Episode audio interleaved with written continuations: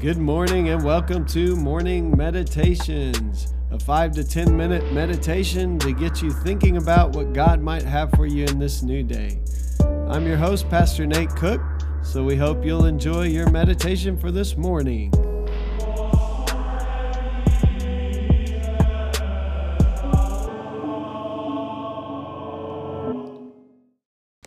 Hey, this is Pastor Nate, and this is your morning meditation for Monday, June 24th. We're going to read out of 1 John chapter 2, verses 1 through 14. My dear children, I write this to you so that you will not sin. But if anybody does sin, we have one who speaks to the Father in our defense Jesus Christ, the righteous one. He is the atoning sacrifice for our sins and only for ours, but also for the sins of the whole world. We know that we have come to know him if we obey his commands. The man who says, I know him, but does not do what he commands is a liar, and the truth is not in him.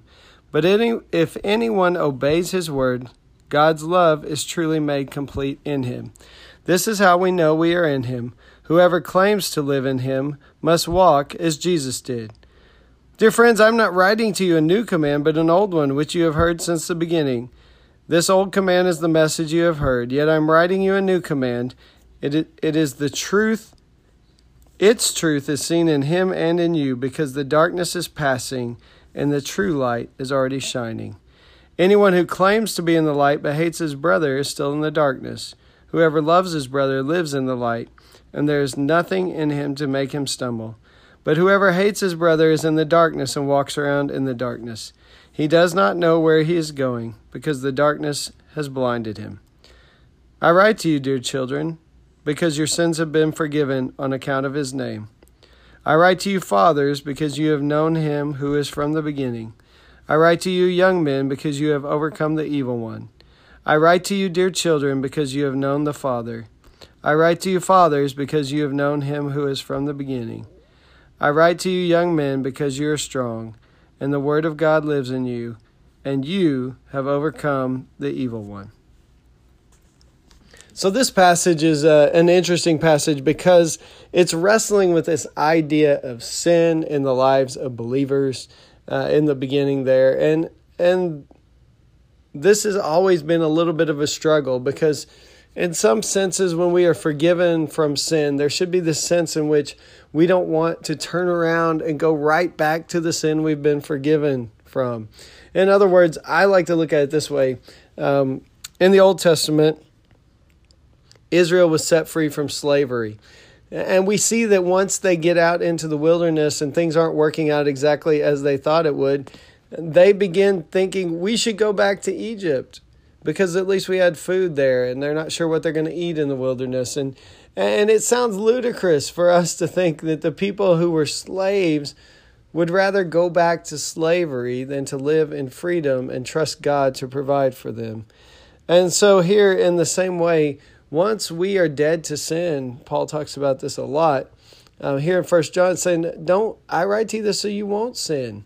It, it, don't go back to that slavery of sin." But if anybody does sin, because we all know that there are times where we get caught up and we get tripped up and we get ahead of ourselves and we begin to live selfishly, maybe even after we've been forgiven of sins, or maybe there's some sinful habits that are really hard to break in our lives. So, the idea here is that once we're set free from sin, once we have freedom from that bondage, from the shame, and from the guilt, that we wouldn't just return back to it.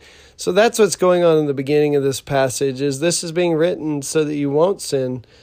But then if anybody does sin, we can't forget that we have Jesus who speaks on our behalf and that Jesus is the righteous one. We aren't the righteous one, so that any righteousness that we have comes from Jesus. And he is the atoning sacrifice for our sins.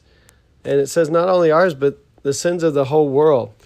So then it begins in the next part to talk about that we know that we have come to know Jesus if we begin to obey Jesus' commands. And this is that whole thing between faith and obedience and faith and works.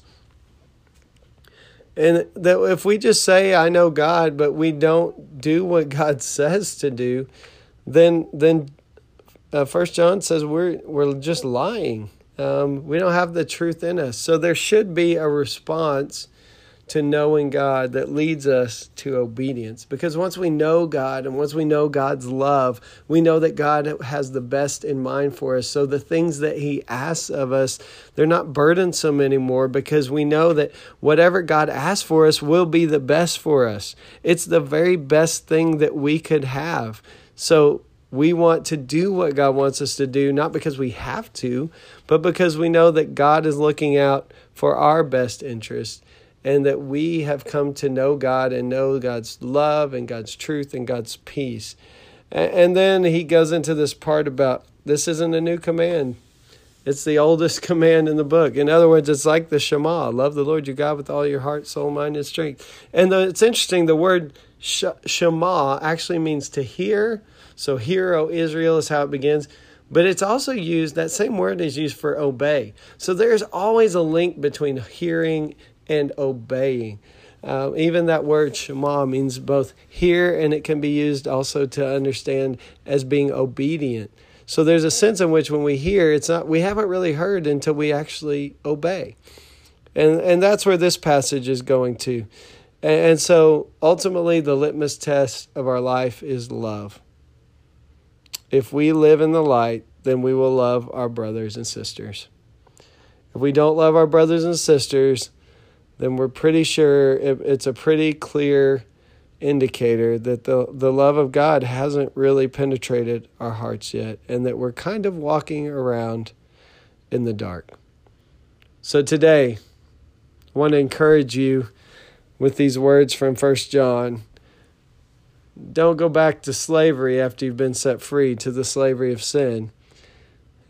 And that if you really hear the word of God, it will lead to some obedience because you will know that what God has for you is better than what you could figure out on your own. Hey, that's just a thought for this morning, and I hope you have a great day. Thanks again for joining us for this morning meditation. Hey, do us a favor rate us on iTunes or even leave some feedback about our podcast so that other listeners can know how much you enjoy your morning meditations. Hey, have a great day.